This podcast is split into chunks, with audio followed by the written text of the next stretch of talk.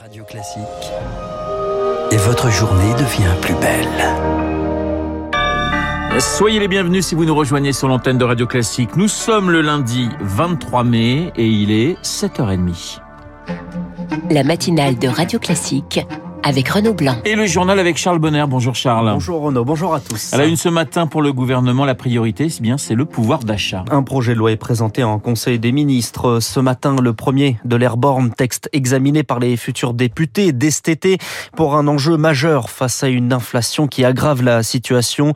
Conséquence, les crédits à la consommation sont de nouveau en hausse, plus 9% au premier trimestre, mais fait notable, fait notable, ça n'est pas pour financer l'achat de voitures ou d'électricité électroménager, non, ce sont les prêts personnels et les crédits renouvelables qui augmentent, Émilie Vallès. Plus 16% de prêts personnels sur les trois premiers mois de l'année, plus 14% de prêts renouvelables. Cette hausse des recours s'explique certainement par la forte inflation et les tensions sur le pouvoir d'achat des ménages, analyse Maxime Chipoy, président de Monevox, spécialiste du secteur. Ce sont les crédits les plus facilement débloquables qui ne sont pas liés à un projet précis, par exemple des travaux ou l'achat d'une voiture. Un crédit renouvelable, c'est vraiment le crédit un peu bas de gamme, qui est lié très souvent à une carte bancaire ou une carte de magasin. C'est fait pour utiliser une réserve d'argent quand la fin du mois commence à être difficile. Et pour des dépenses qui se rapprochent plus de l'alimentaire que de l'équipement de moyen ou long terme. Ce rebond des crédits à la consommation est préoccupant. Cela traduit une fragilité des ménages, réagit de son côté Mathieu Robin de l'UFC Que Choisir. L'association appelle les consommateurs à la vigilance. Ces crédits ne doivent pas servir à équilibrer le budget. C'est des crédits à des taux relativement élevés, hein, notamment pour le crédit renouvelable, autour de 20 21% aujourd'hui. Hein. Euh, notre inquiétude, hein, c'est qu'un crédit qui est mal distribué, qui va servir à financer les dépenses récurrentes, eh bien c'est une spirale vers un mal endettement. Qui dit mal endettement dit risque d'impayé important. Et l'UFC dénonce les publicités massives en ce moment des organismes de crédit qui font passer, selon elle, le crédit pour un acte anodin. Émilie Vallès et dès cet après-midi, Bruno Le Maire reconduit à Bercy reçoit les organisations patronales. Le gouvernement fait à peine sa rentrée qu'il est condamné au silence des photos après le Conseil des ministres, mais pas vraiment de micro. C'est le début de la période de réserve en pleine campagne pour les législatives. Jusqu'en juin, victoire fort, les ministres sont condamnés à la sobriété. Jusqu'au scrutin, les ministres observeront une disette médiatique et kilométrique. Peu d'annonces et peu de déplacements pour éviter le mélange des genres. Impossible aussi de soutenir officiellement un candidat. Le ministre, quand il endosse son costume de ministre, est neutre. Mais, et c'est toute la subtilité, cela ne l'empêche pas d'être une personnalité politique en dehors de ses fonctions. Elisabeth Borne pourra donc s'impliquer pour son camp en tant que chef de la majorité. La moitié des membres du gouvernement sont d'ailleurs aussi des candidats. Ils pourront tracter, participer à des meetings, mais jamais en utilisant les moyens de l'État. Les ministres devraient utiliser cette période pour travailler sur leur dossier, en silence. Cela permet aussi d'éviter les bourdes qui peuvent coûter cher dans les urnes. Une règle pas officielle, celle-là est remise au goût du jour. Comme en 2017, les ministres candidats aux législatives devront démissionner s'ils sont battus. 15 ministres sont concernés, dont Damien Abad, dans l'un transfuge des Républicains, chargé des solidarités et accusé par deux femmes de viol, des faits qui remontent à 2010 et 2011. Révélé dans un article de Mediapart ce week-end, de plaintes classées sans suite.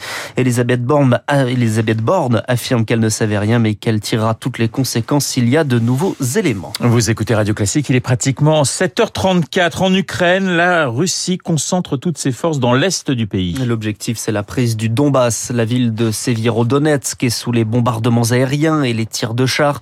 Même chose à Mykolaiv, à Kharkiv, à Zaporizhia ce week-end. La Russie se dit prête à de nouvelles alors que l'Ukraine est plus que jamais dépendante de l'aide occidentale. Un nouvel appel aujourd'hui du président Volodymyr Zelensky au forum de Davos, discours en visioconférence. Le forum économique de Davos reprend donc après deux ans de pause la faute au Covid.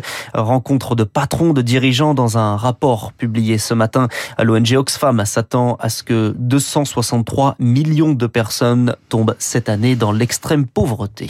Charles, il n'y a plus euh, d'alerte aux orages, mais des dégâts cette nuit dans le centre-ouest. Avec des chutes de grêlons parfois aussi gros que des balles de tennis dans les Deux-Sèvres, l'Indre. Quatre blessés pris en charge aux urgences de Châteauroux, des vitres cassées, des pare-brises endommagés et dans le même temps des records de chaleur enregistrés hier dans le Puy-de-Dôme, la Vendée, le Lot, les Hautes-Alpes ou encore le Béarn. Victimes de ces fortes chaleurs depuis le début du mois, les producteurs de fraises. La maturation du fruit est accélérée, ce qui ne plaît pas au supermarché. Une partie des fraises du sud-ouest finit donc à la poubelle.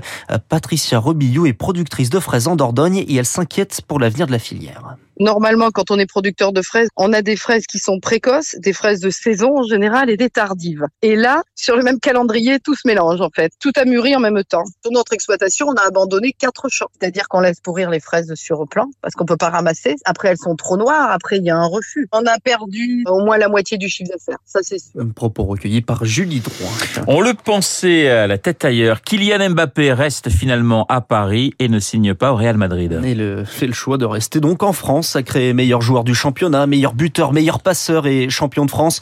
Le numéro 7 du PSG s'impose comme la star de son équipe devant Lionel Messi, devant Neymar et s'exprime lors d'une conférence de presse avec le président du club, Nasser El Khelaifi et ce soir au journal de 20h de TF1. Un tapis rouge et un contrat avec une prime de plus de 100 millions d'euros, disent les experts, et un salaire de plus de 30 millions d'euros par an.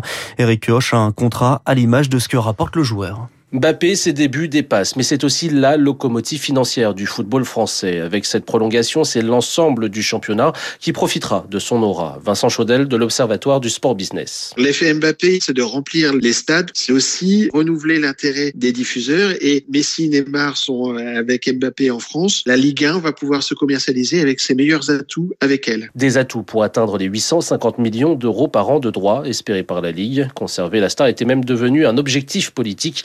Le Qatar le voulait comme ambassadeur de sa Coupe du Monde en fin d'année, la France pour ses JO en 2024.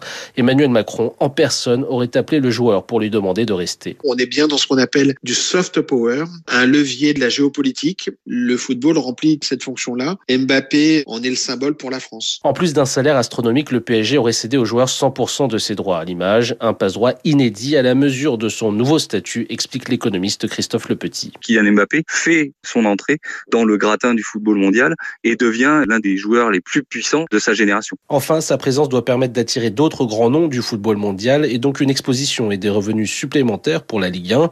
Mbappé, un cercle vertueux à lui tout seul. Et on y revient avec euh, David Barou et son décryptage juste avant le journal de 8 heures. Roland Garros, c'est parti aujourd'hui l'entrée en liste de Novak Djokovic et Raphaël Nadal chez les hommes et chez les femmes, ce sont les Françaises Océane Dodin, Léolia Jean-Jean et Elsa Jacquemot qui font leur entrée en lice. Merci euh, Charles. On notera la qualification hier du phénomène espagnol Carlos Alcaraz, euh, facile vainqueur en trois petits sets sur le cours central. On vous retrouvera à 8h30 pour un prochain point d'actualité, 7h38 sur l'antenne de Radio Classique. Dans un instant, les spécialistes, le regard et l'analyse de Bernard Sananès, le président des Labs sur le nouveau gouvernement, Bernard Sananès, mais aussi François Geffrier pour l'économie, les spécialistes dans moins de deux